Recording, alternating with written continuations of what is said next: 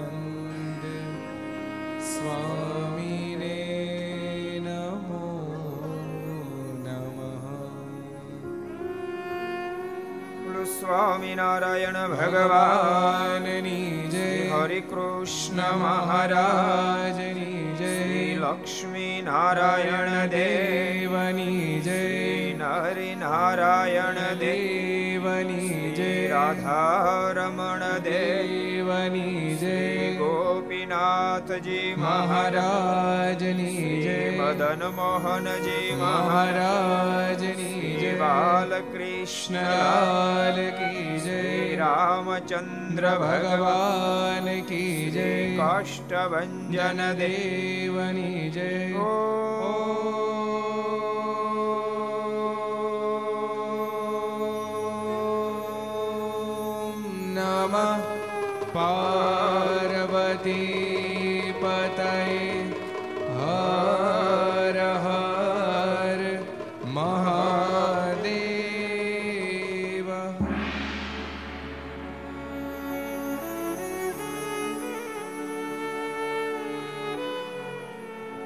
श्रूयतां देव देवेश स्वामिनारायण स्वामिनारायण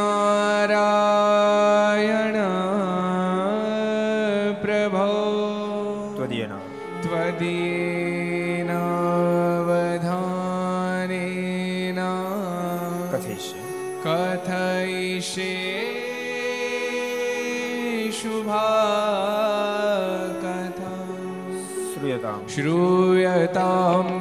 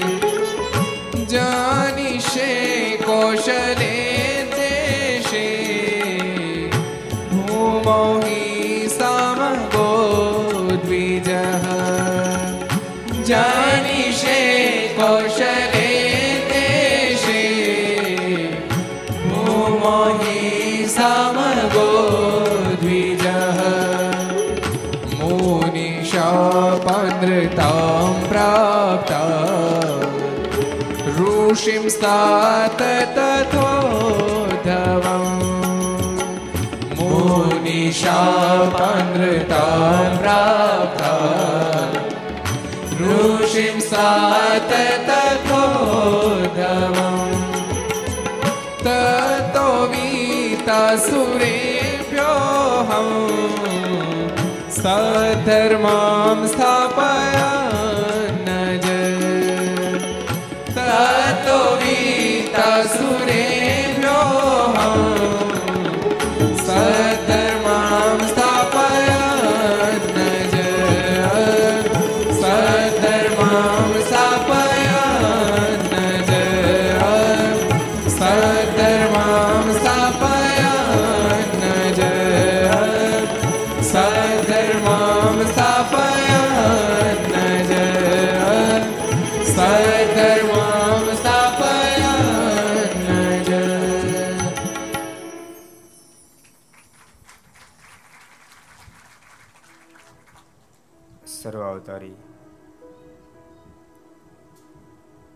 इष्टदेव भगवान, स्वामीनारायण महाप्रभु की पूर्ण कृपा से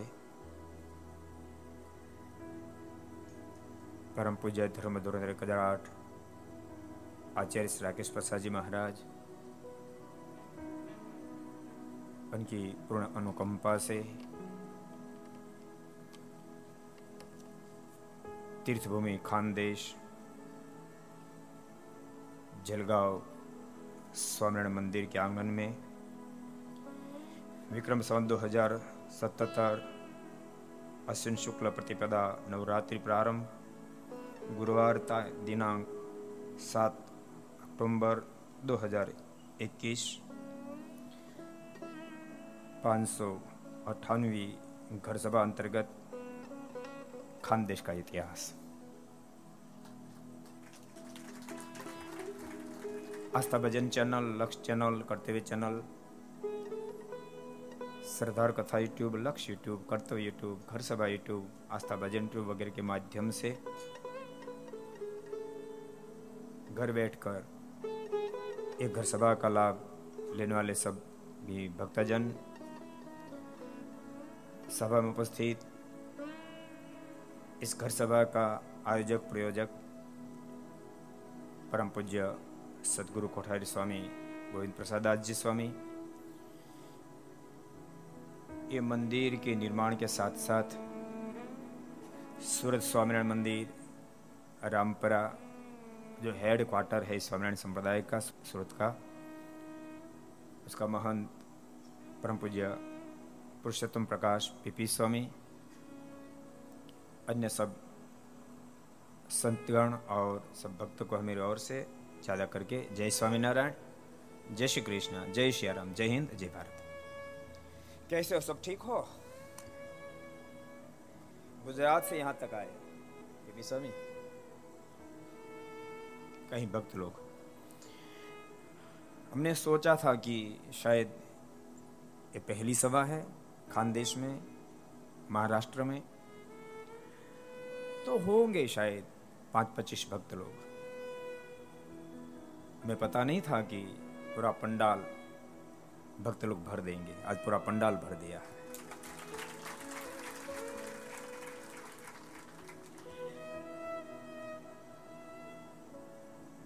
यही धरती जो खानदेश। महाराष्ट्र तो पूरा श्रेष्ठ राज्य है स्टेट है, मगर उसमें जो खानदेश हो, कहीं अलग भात निर्माण करता है। जैसे गुजरात में सौराष्ट्र थोड़ा बहुत अलग दिखाई देता है। बस यही ढंग से खानदेश भी बहुत श्रेष्ठ प्रांत है। खानदेश में जलगांव, जो पुरानी नगरी है, जिसकी पॉपुलेशन भी बहुत बढ़िया है। बहुत बड़ा पॉपुलेशन है यहाँ का। शायद 40 लाख से ज़्यादा यहाँ का पॉपुलेशन है। हम तो जब खानदे से जलगांव में आए, तब पता चला। हमने सोचा भी नहीं था कि मंदिर की जो जगह है, वो इतनी श्रेष्ठ जगह होगी। ये हाईवे टच इतनी बड़ी जगह। शायद साढ़े तीन, चार एकड़ ये जगह पे बड़ा मंदिर बन रहा है, भगवान स्वामीनारायण का। देखो आपको दिखा पड़ता है। यही पवित्र धरती पर बैठकर आज हम शायद पाँच सौ अट्ठावनवी घर सभा वो पा जा रहा है। कल के दिन हमने बहुत श्रेष्ठ कहानी सुनी थी। भगवान भक्त के अधीन बनकर भक्त को कितना सुख देता है। कल की कथा में हमने सुना था, धारणा गाँव के जादव जी भक्त का जो धर्मपत्नी कहकर गए कि कल के दिन स्वयं भगवान स्वामी मुझे लेने के लिए आएँगे। पति और देवर को ये बात सच्ची न लगी, मगर भगवान स्वामीनारायण दूसरे दिन जादव जी भक्त की पत्नी को लेने के लिए आए। अकेला नहीं, कहीं विमान लेकर भगवान स्वामीनारायण। जादव जी भक्त की पत्नी को लेने के लिए आया। वो कथा हमें बताती है कि यदि हम भक्त बने तो परमात्मा हमारे के लिए सब कुछ करने के लिए तैयार है। आप सबके लिए भी कुछ करेंगे। क्योंकि आप सब भगवान स्वामीनारायण के भक्त हो। शायद थोड़े बहुत गुजराती लोग हैं, ज़्यादा करके यहाँ के खानदेश के लोग हैं। खानदेश नाम कितना अच्छा लगता है, सुनने में भी अच्छा लगता है। क्योंकि खानदेश के साथ परमात्मा का संबंध जुड़ा हुआ है, ये नाम के साथ परमात्मा का संबंध जुड़ा हुआ है। आपको शायद पता हो या ना हो, एक, इस धरती इलाका का नाम खानदेश क्यों रखा गया? इसके पीछे बड़ा इतिहास है। आपने सुना है क्या? सुना है? नानू भाई, आपने सुना है? नहीं सुना। किस किसने सुना है? किस किस को पता है? किसी को नहीं। खानदेश वालों को भी नहीं। अच्छा क्या बात है? खानदेश का इतिहास क्या है? क्यों इस मुल्क का नाम खानदेश रखा गया? इतिहास में ऐसी नोंद है कि यहाँ पे बहुत सालों पहले, ज़्यादा करके आही लोगों की यहाँ पे बस्ती थी, बहुत सालों पहले। और आहिर लोग आप सब लोग जानते हैं कि भगवान कृष्ण के साथ बहुत प्रेम करते हैं, बहुत रिश्ता रखते हैं। तो आहिरों की यहाँ पे वस्ती होने के नाते, भगवान कृष्ण के साथ, उसका नाता होने के कारण इस मुल्क का ना, मुल्क का नाम कृष्ण कान। उसके रहने वाला स्थान माने कान देश उसका नाम था। मूल नाम कान देश है। अब भ्रंश होकर कान देश का नाम खान देश हो गया। मूल नाम कान देश था, मगर उसमें से खान देश हो गया। यहाँ के लोग पहले से ही प्रभु प्रेमी है। भगवान कृष्ण में प्रेम किया तो भगवान स्वामीनारायण इस धरती पर जब मनुष्य तन धारण करके आए तो भगवान स्वामीनारायण के साथ भी इस प्रदेश के भक्तों ने बहुत प्रेम किया है। इसलिए तो सदगुरु निष्कान स्वामी ने जब भक्त के नाम लिखने का प्रारंभ किया तो खानदेश को भी स्वामी नहीं भूले। और स्वामी ने अपनी कलमों से खानदेश को याद किया और लिखा है। खरा भक्त कहिए खान देश हे ते भजे हरि ने हमेश। खरा सब गाए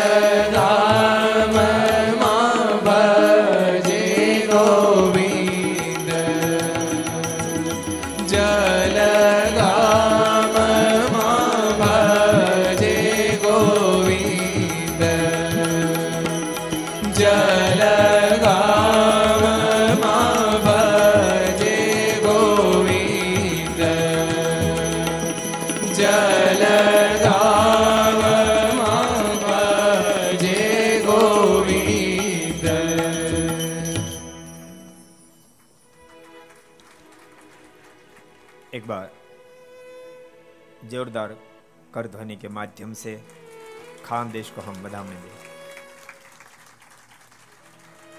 खरा भक्त कहिए, खान देश हेते भजे हरि ने हमेश। खरा भक्त कहिए, खोटा नहीं जूठा नहीं।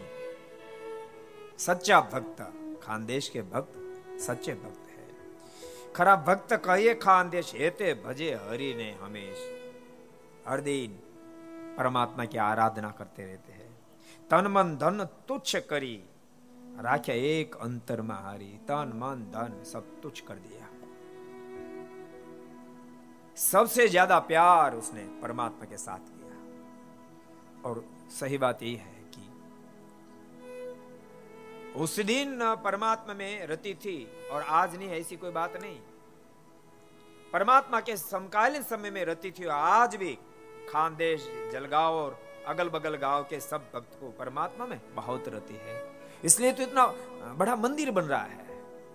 नहीं तो इम्पॉसिबल है। इतनी बड़ी जगह पे मंदिर करना को सामान्य बात नहीं है। बहुत कठिन काम है। और मंदिर बनता है और बंसी पहाड़ पर पत्थर में, लाल पत्थर में। कितना बड़ा अच्छा मंदिर बन रहा है। अब देखोगे तो पता चलेगा कि शायद ये मंदिर 120 फुट लंबा है और चौड़ा, शायद 80 फुट तक चौड़ा है। और उसकी ऊंचाई शायद सतहत्तर फीट ऊँचा है। चालीस फीट का तो उसका जो गुम्मज है वो ही है बड़ा गुम्मज। चालीस फीट चौड़ा है। और ग्यारह तो इसमें शिखर है। कितना अच्छा मंदिर बन रहा है। ए, ए, पूरा देश निष्कान स्वामी ने जो लिखा बहुत सही बात लिखी है। खरा भक्त कहिए खानदेश हेते भजे हरि ने हमेश तन मन धन तुच्छ करी राखे एक अंतर महार। ये पूरा खानदेश। ये पूरा मुलक। परमात्मा में रति करने वाला मुलक है। भगवान स्वामी ने एक, एक, एक बड़ी अच्छी घटना में आपको सुनाओ। भगवान श्री हरि नीलकंठ स्वरूप में पूरा वन विचरण करते करते इस खानदेश में जब आए, बीच में धुली आया था। वहाँ पे भगवान स्वामीनारायण का मुकाम हुआ। मगर भगवान स्वामीनारायण धुलिया पहुँचे इससे पहले, यहाँ पे एक माजी रहता था। उसने अपने लड़के को कहा कि, अब जाओ, घर से जाओ। मेरी अपेक्षा है कि मेरी आँख बंद हो जाए उससे पहले मुझे प्रगट भगवान का दर्शन करने की इच्छा है। प्रगट भगवान के दर्शन की मेरी अपेक्षा है तो आप जाओ। और यदि आप प्रयास करोगे तो परमात्मा ज़रूर मिलेंगे। प्रयास करने के बाद कोई बात अशक्य नहीं है, सब बात हो सकती है, आप जाओ। मगर लड़के, उस माँ जी के कहने पर ध्यान नहीं देते। एक बार वो बोलता था, मुझे खेत करना है, ये करना है, वो करना है। माँ जी बार बार कहते थे कि ये तो सब लोग करते हैं, मगर परमात्मा की प्राप्ति करना उसे कोई श्रेष्ठ बात ही नहीं। आप परमात्मा की खोज करने के लिए जाओ, यदि आपको परमात्मा मिल जाएगा तो तेरा और मेरा जीवन धन्य बन जाएगा। मगर वो लड़का वो बात सुनते ही नहीं। एक बार वो खेत का काम करके आए तो माँ जी ने कहा, बेटे, मैं बार बार आपको कहता, कहती हूँ पहले भोजन कर लो। आपके लिए सब भोजन की मैंने व्यवस्था कर दी है, कर ली है। आप यदि भगवान को ढूँढने के लिए जाओगे तो जब आपको भूख लगेगी तो उसके लिए मैंने भोजन की व्यवस्था कर ली है। ये सौ सोना मोर मैं आपको दूँगी। और ये वस्त्र सबकी मैंने व्यवस्था कर ली। आप जल्दी भोजन करके परमात्मा को ढूँढने के लिए जाओ। यदि परमात्मा मिल गया तो जीवन सार्थक बन जाएगा। परमात्मा नहीं मिला और सब चीज़ मिली तो कुछ नहीं मिला बेटे। मेरी बात सुनो, आप जाओ।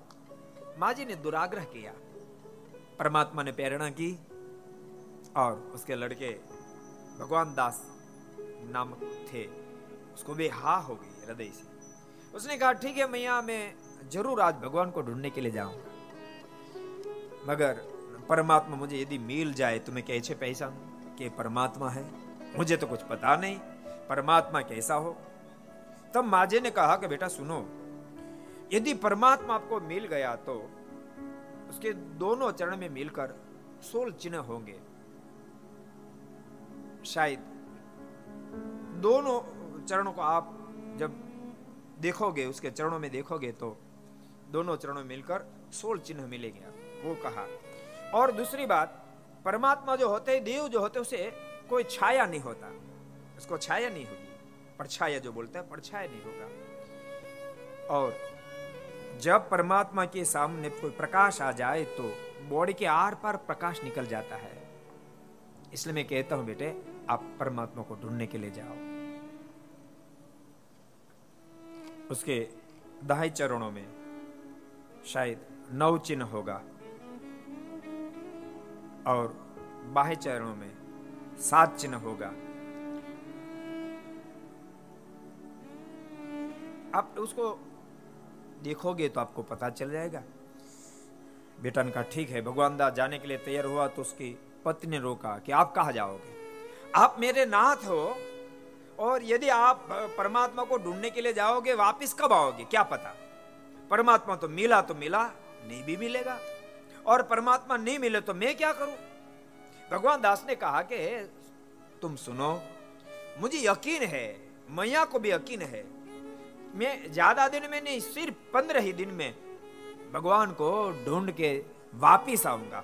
मैं तेरा धनी तो आएगा, मगर धनी का धनी को लेकर मैं वापिस घर पे आऊँगा आप मुझे प्रेम से रजा दो। उसकी पत्नी ने भी रजा दी और अम्मा ने आशीष दिया।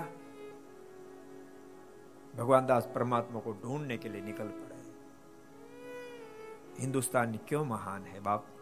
हिंदुस्तान की धरती पे कहीं लोग, कहीं भक्त ऐसे प्रकट हुए जिसने परमात्मा को पाने के लिए अपने जीवन को फना कर दिया। सिर्फ़ एक हिंदुस्तान देश ऐसा है कि भक्त के भाव के आधीन बनकर स्वयं परमात्मा को धरा पर प्रकट होना पड़ता है। वही ये धरा है। ये धरा कोई सामान्य नहीं है। हिंदुस्तान की धरा कोई सामान्य नहीं है। ये साधु पुरुषी महापुरुषों की धरा तो है ही है, मगर खुद परमात्मा की धरा है। खुद परमात्मा को यहाँ जन्म लेना पड़ता है। वही धरा है? यदा यदा हि धर्मस्य ग्लानिर्भवति भारत अभ्युत्थानम धर्मस्य, तदात्मानं सृजाम्यहं परित्राणाय साधुना विनाशाश्च दुष्कृतान्। धर्म संस्थापनार्थाय संभवामि। युगे युगे। यही धरती जब जब हो धर्म की हानि जब जब हो धर्म की हानि जब जब हो धर्म की हानि जब जब हो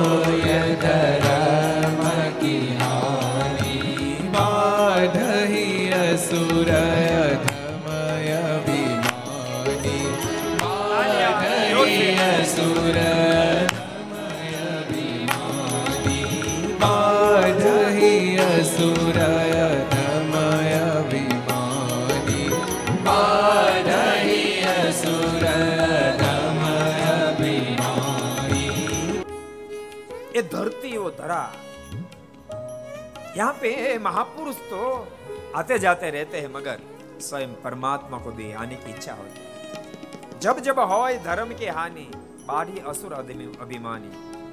दादी ने आगे बहुत श्रेष्ठ बात लिखी। कर ही अनीति, जाया नहीं बरनी।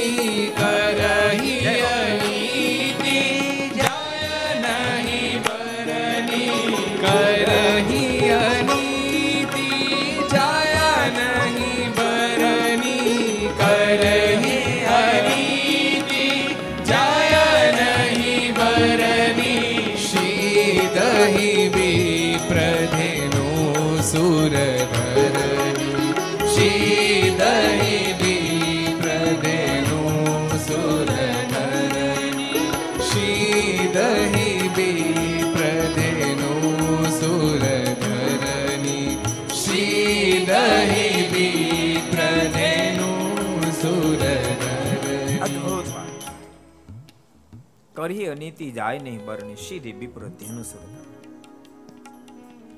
ધરાવ પર ऐसा धर्म प्रस्थापित कर दिया जाए जिसका वर्णन करना कठिन हो जाए तब परमात्मा अधर्म को उत्थापन करके धर्म के स्थापन के लिए इस धरा पे प्रकट होते हैं मगर ये बात मत भूलना सिर्फ हिंदुस्तान की धरती पर परमात्मा का प्रागत्य होता है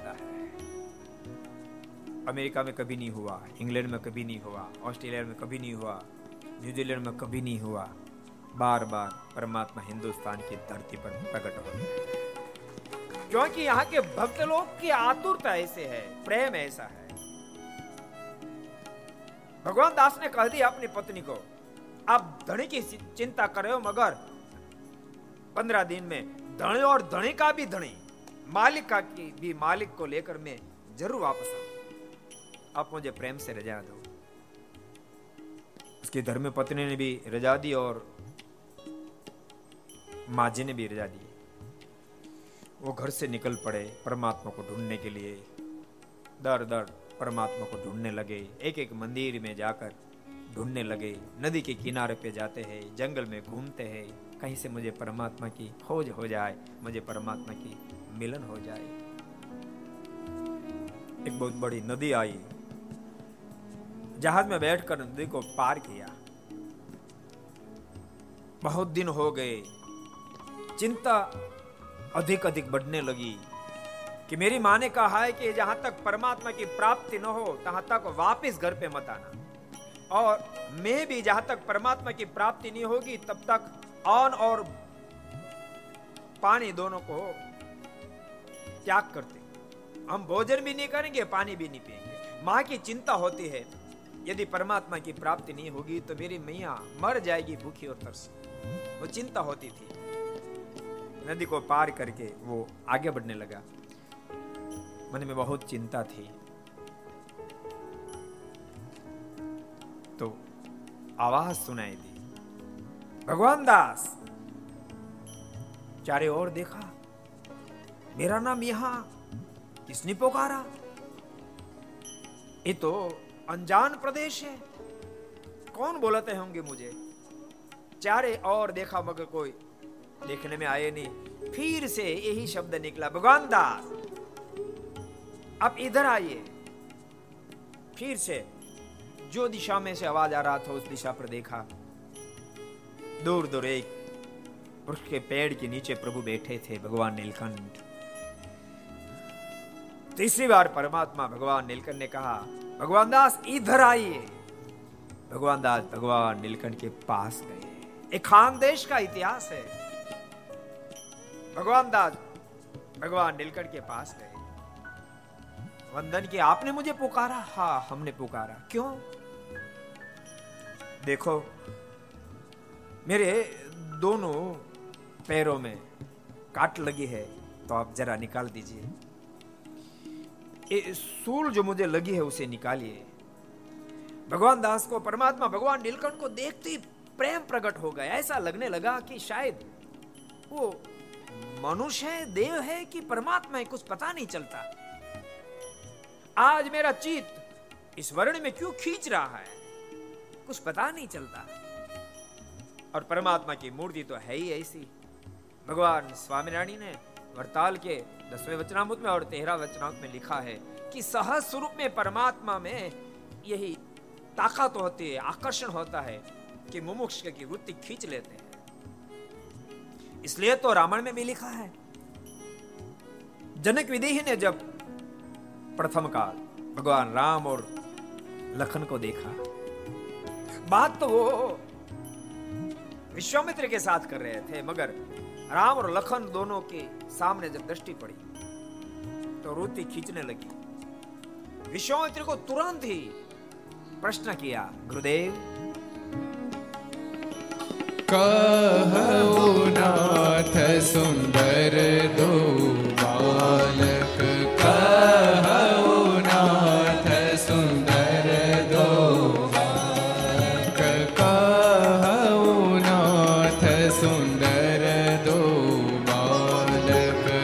कहु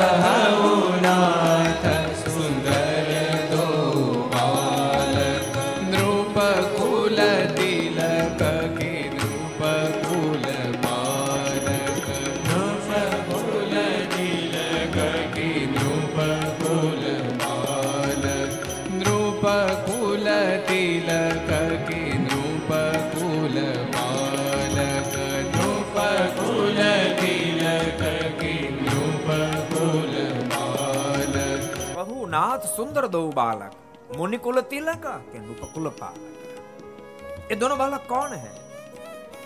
आप मुझे बताइए। ये कोई ऋषि कुमार है कि कोई राजा के वो राजकुमार है? मैं इसलिए आपको प्रश्न कर रहा हूँ। सहज विराग रूप मन मोरा, सहज विराग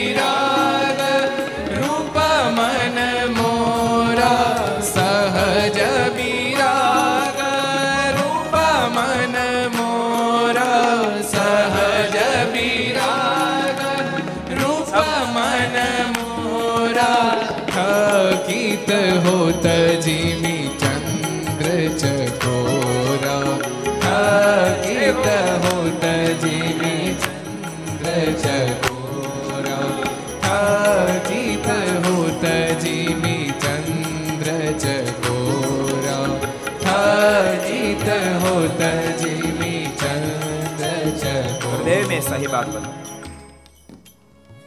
सहज बेराग रूप मन मोरा। मेरा स्वभाव सहज बेरागी है। रूप नाम सबको मैं नाशवंत समझता हूँ। सहज मेरे दिल में बेराग है।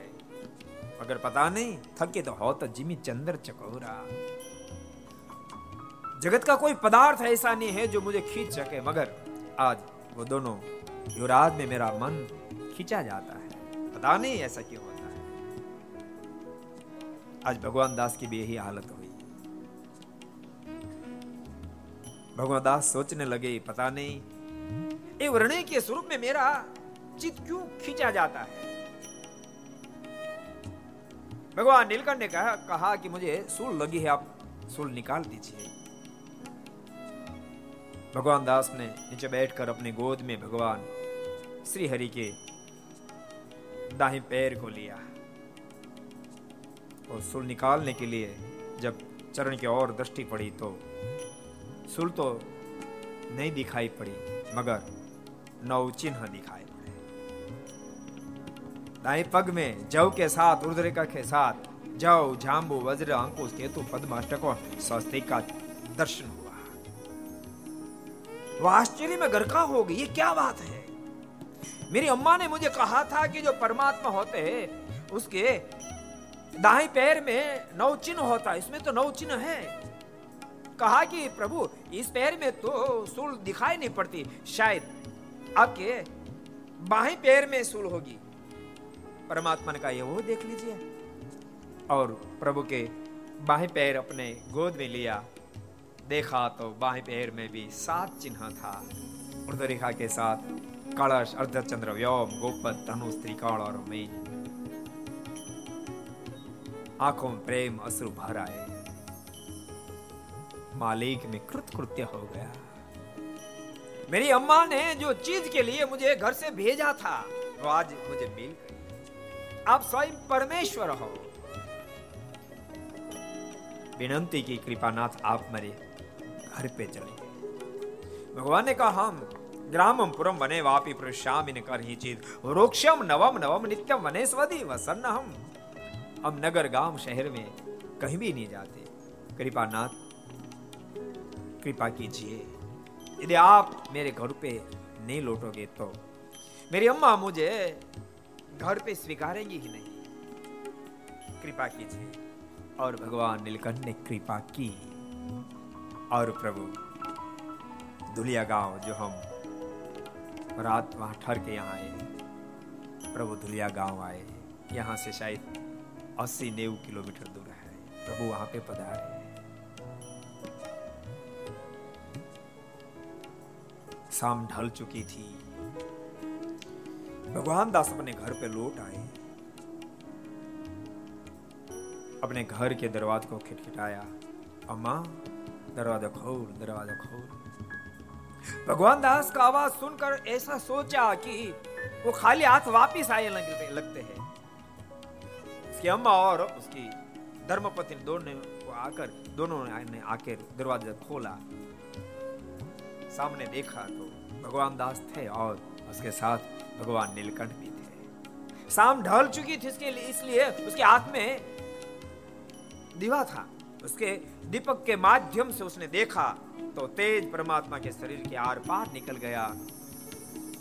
माँ ने कहा कि, भगवान दास, क्या बात है? तू परमात्मा को लेकर घर पे आए हाँ? मैया, मैं परमात्मा को लेकर घर पे आया हूँ। मैया, उसके चरणों में सोल चिन्ह है। मैंने पूरी खातरी की है, वो परमात्मा स्वयं मुलक पर आ चुके हैं। भगवान दास की अम्मा और पत्नी की आँखों में से भी प्रेम अश्रु बहने लगे। दो तीन दिन तक प्रभु वहाँ पे ठहरे। बार बार परमात्मा को विनंती की कि आप बस यहाँ ही ठहर जाइए। भगवान श्री ने कहा भगवान नीलकंठ ने कहा हमें तो बहुत जगह पे घूमना है गुजरात की धरती पर जाना है। मालिक कुछ तो कृपा कीजिए। भगवान नीलकंठ ने कहा हम आप पर कृपा करते हैं और सुनिए। ये शरीर आप, आपका जब छूट जाएगा तो उसके बाद विष्णनगर शहर में आप तीनों का जन्म होगा। और आप मेरे अन्य आश्रित बनेंगे और मेरा भजन करके मेरे धाम तक आपकी गति हो। एक अद्भुत लीला परमात्मा ने तुलिया गाँव में की। बहुत लीला परमात्मा ने खानदेश महाराष्ट्र में की है। परमात्मा मालेगांव आए। मालेगांव की नदी में प्रभु ने स्नान किया। मौसम गंगा नाव की जो नाम की नदियाँ थी, तीन दिन तक ठहरे और स्नान करके वो नदी को पावन कर दिया।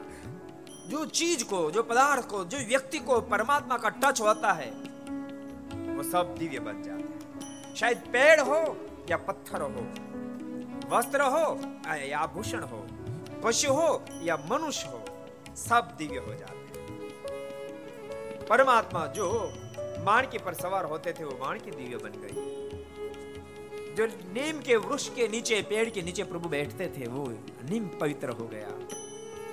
जो घरों में प्रभु रहते थे, वो घर पावन बन गए। आज मौसम गंगा में प्रभु ने स्नान किया। वो गंगा भी पवित्र बन गई, इसलिए लिखा है। જેને જડે શ્રી જગદીશ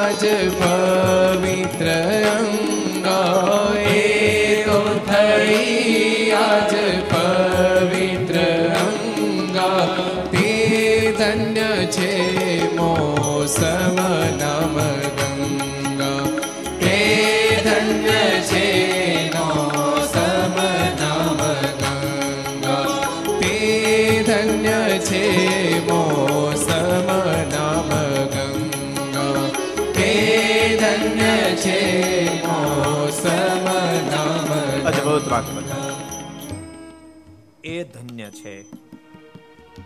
મોસમનું નામ ગંગા. હુકમ ધન્ય છે? શું કામ? શું કામ ધન્ય છે પૂછું છું તમને? એ નદીમાં પ્રભુ નાયા. એ નદીને પ્રભુનો જોગ થયો. જેને પ્રભુનો જોગ થાય, જેને પ્રભુનો ટચ થાય, એ બધા જ મહાન થઈ જાય. આપણે મહાન થવું છે? કેટલા થવું ચાત કરો તો. કેટલા મહાન થવું છે? એટલાને થવું મહાન. આટલાને મહાન થવું છે. કેટલાને મહાન થવું કેટલા કેટલાને મહાન થવું પ્રશ્ન પૂછું છું?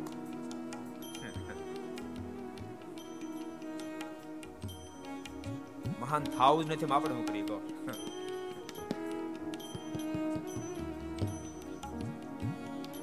ફક્ત યાદ રાખજો. હજારો સાધનો જીવાત્મા કદાચ કરે. પ્રભુના પ્રસંગ સિવાય પ્રભુના શબ્દ વિના, પ્રભુની આજ્ઞા વિના પ્રભુના ભજન વિના પ્રભુની નિષ્ઠા વિના કોઈ દાડો મહાનતા પ્રાપ્ત ન થાય ન થાય ને ન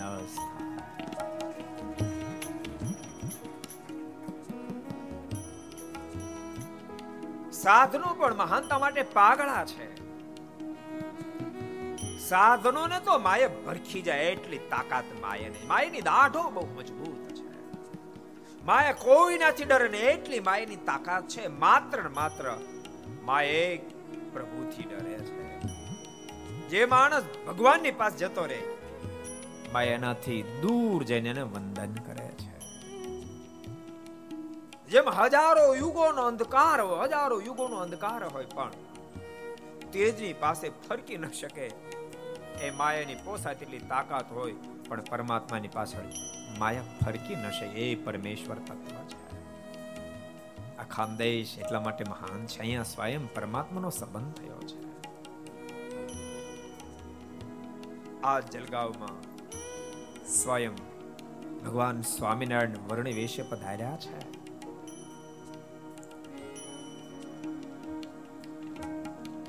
અને શેઠ ફકીર ચંદે ભગવાન સ્વામીનું ભવ્ય અહીં સ્વાગત કર્યું વર્ણી દેશે.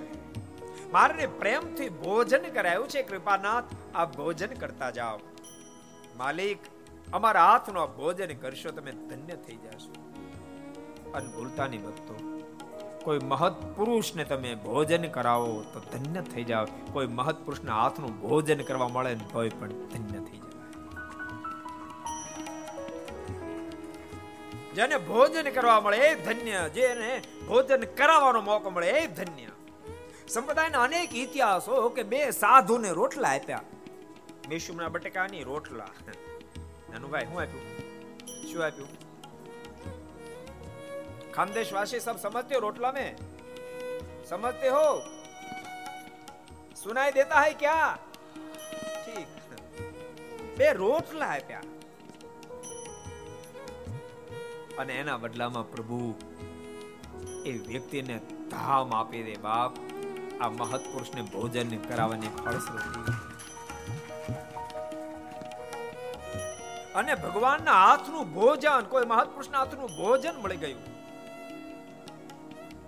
કાલે આપણે કથામાં જોયું હતું. મૂળી ડોશીએ કહ્યું હતું, મારા હાથના ઘડેલા રોટલા જેને જેને ખાધા હશે, એને ભગવાન સ્વામિનારાયણ પોતાનું ધામ આપશે. જાદવજી ભગતના પત્ની કહ્યું તું પતિદેવ, શું તમે વાત કરો છો? તમને કેમ એમ થાય છે કે મારું કલ્યાણ નહીં થાય? મારા હાથનો ઘડેલો રોટલો એક ફેજણે ખાધો હશે, એનું કલ્યાણ થઈ જશે. પતિદેવ, તમે તો મારા ધણી થયા. માટે તમારા કલ્યાણમાં શું સંશય છે? તો અદ્ભુત વાતો છે. તો અદ્ભુત વાતો છે. યદી અમે હા હો જાય તો. એટલે તો જીવને છે ને, અતિ મહિમાની જયારે વાત આવે ત્યારે એ તો બધું લખ્યું હોય, એમ થોડું થાય. શું મનમાં થાય? એમ થોડું થાય. કે તારે કોઈ દી ન થાય. જેને હા પડી જાય, જેને હા પડી જાય, એને થઈ જાય. આધાર સમયના ગ્રંથમાં લખ્યું. મહારાજ કે, મારા પરમ એકાંતિક સંતો જ્યાંથી પ્રસાર થતા હોય, મારા ભક્તો એવા જ્યાંથી પ્રસાર થતા હોય, એને માથેથી વાયરો વાય અને વાયરો જેને જેને સ્પર્શ થાય ને, એને પણ મારું દિવ્ય ધામ આપી દો. તમે કલ્પના તો કરો દિવ્ય ધામ તો માલેગાંવમાં તો સ્વયં ભગવાન શ્રી હરિએ સ્નાન કર્યું છે. અહીં જલગાવમાં પણ મહારાજ અહીં તાપી નીકળી. તમને ખબર? કેટલાને ખબર તાપી નીકળી? કેટલાને ખબર? ઉચાત કરો તો. આ ગુજરાતી લોકોને ખબર છે, અહીંયા ખાનદેશ વાળાને ખબર છે? તો ઊંચાત ખરો ખબર હોય ત્યાં તાપી નીકળી જાય ખાનદેશ વાળાને ખબર તાપી નીકળી નદી કેટલાને ખબર ઊંચાત કરો તો જો જો સ્વામી आपको पता है क्या यहाँ पे तापी निकली है जिसको पता हो वो हाथ ऊंचा करके दिखाइए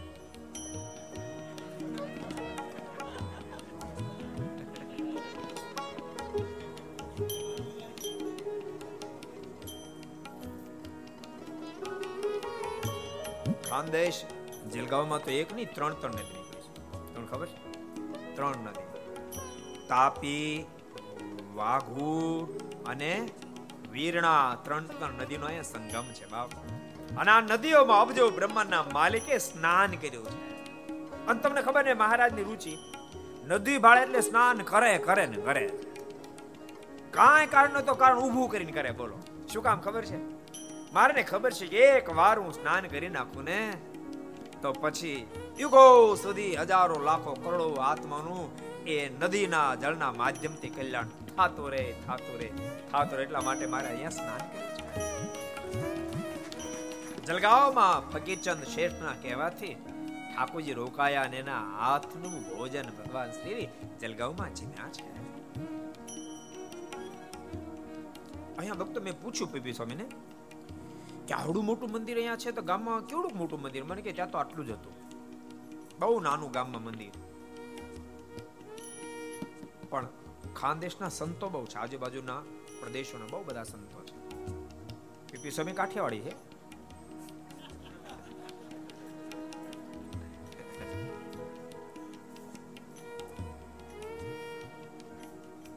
આપણે ખાનદેશી સંતો કહીએ ને, ખાનદેશ એટલે મહારાષ્ટ્રમાં.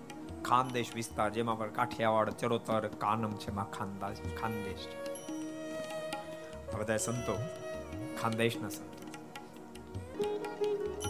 પરમાત્માના સંબંધથી ભક્તો બધા જ મહાન બની શકે છે. પ્રભુનો સંબંધ જીવાત્માને તારી શકે છે. ભગવાન દાસ જ્યારે કીધું, કૃપાનાથ, અમારા પર કૃપા કરજો મહારાજ કે તમને અમે ગુજરાતમાં જન્મ આપશું. ઝુમખરામ તારે તારે એ વખતે તારું નામ પડશે. અને વિસનગરમાં તો જન્મે ભાવસાર જ્ઞાતિમાં તારો જન્મ થશે. ભગવાનનો સંબંધ બહુ મહાન છે. ભગવાનના સંબંધની મહાનતા કહી દો મહારાષ્ટ્રનો ઇતિહાસ કહી દો મહારાજ પંઢરપુર પધારે એક બહુ અદ્ભુત ઇતિહાસ. બે માસ મહારાજ પંઢરપુર રોકાયા. પંઢરપુર કે લાગ્યા ઉચાત કરતો કોણ કોણ પંઢરપુર ગયા कौन लोग पंडरपुर गए हैं बहुत लोग पंडरपुर गए हैं દો માસ તક બે મહિના સુધી ભગવાન શ્રી પંઢરપુર રોકાયા છે એક પીપળાનું વૃક્ષ નીચે મારે રોકાયા હતા એ વૃક્ષ અને ત્યાં આજે આપણું નાનું મંદિર પણ છે ઘટના ઘટે એકવાર મહારાજ એ વૃક્ષ નીચે બેઠા હતા અને કેટલાક લોકો એક મૃત્યુ પામેલા બ્રાહ્મણના યુવાન દીકરાને જોડી નાખી લાવ્યા. એ કૃપાના, દયા કરો, કૃપા કરો કૃપા કરો. દોઢ બે મહિના થઈ ગયેલા મારનો પ્રતાપ તો છાનો રહે નહીં. આખા પંઢરપુરના લોકોને મારા પ્રત્યે ભાવ પ્રગટી ચૂક્યો તો કૃપા કરો કૃપા કરો કૃપા કરો. આ એકનો એક દીકરો બ્રાહ્મણનો મૃત્યુ પામ્યો છે. મારે કે શું થયું? પેલા શિલામાંથી સર્પ બહાર નીકળ્યો અને આ ડંખી ગયો. માટે આના પર કૃપા દ્રષ્ટિ કરો. ભગવાન શ્રી હરિએ એ બાળકનો પર અમિત દ્રષ્ટિ ફેંકીને બાળક આળસ મળીને બેઠો થયો. મહારાજે પોતાનો કમંડળની અંદર હાથ બોળી એક હરિભગતને કીધું જ્યાંથી આને સર્પ કર્યો છે ને, ત્યાં પાણી રેડો, જાઓ. અને ત્યાં જઈને પાણી રેડ્યું અને મોટો સાત હાથ લાંબો બબે તો જેને ફેણો છે ફૂફાડા મારતો સટ બહાર પેલો ડરી ગયો, પાણી રેડનારો ડરી ગયો. દોડતો દોડતો મારા પાસે આવ્યો. પેલો સર્પ એની પાછળ પાછળ આવ્યો. બધા એક બાજુ થઈ એ થઈ જ જાય ને? એ તો અમિતભાઈ ને દીકરા જેવું કોક હોય. અમિતભાઈ બહુ મોટા જાદુગર છે આપણા હરિભગત. તમને ખબર? બહુ જબરા જાદુગર. બહુ નામ છે મોટું. અહીં અહીં ધુલિયાના છે. જોવાસ તમારે જોવા છે તો દસ પંદર મિનિટ છેલ્લા અજમાવી નાખીએ. બોલો, જોવો તો જાત કરો. લો, તો છેલ્લે દસ મિનિટ અજમાવી નાખીએ. બેઠા છે, મને ખબર છે બાબુ હું જાત કરો જેને જોવા એને. જિસકો દેખને કી ઈચ્છા હો, હું જાત કીજીએ. અને ગુજરાતી હિન્દી બોલી તો જ ગુજરાત થાય તમારા. ખાનદેવ નો ગણિત થતા.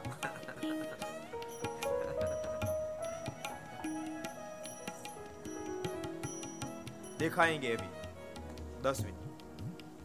टेलर से यदि टेलर माफक आया पसंद आ गया तो सरदार महोत्सव में प्रतिष्ठा में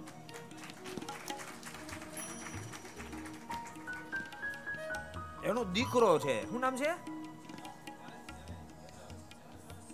જશ જશ જો કે સ્ટેજ પર ન લવાય બોલો સર્પ નહીં પકડે સર્પને રમાડે છાતી મૂકે ગમે એવો ઝેરી સર્પ એવો નહીં એનો પાળેલો સર્પને થોડો પાળવાનો હોય ગમે ત્યાં સર્પ નીકળો તો પકડી લે કોઈ પણ પ્રાણીને કોઈ પણ પ્રાણીને એ અઢી વર્ષનો તો ત્યારથી.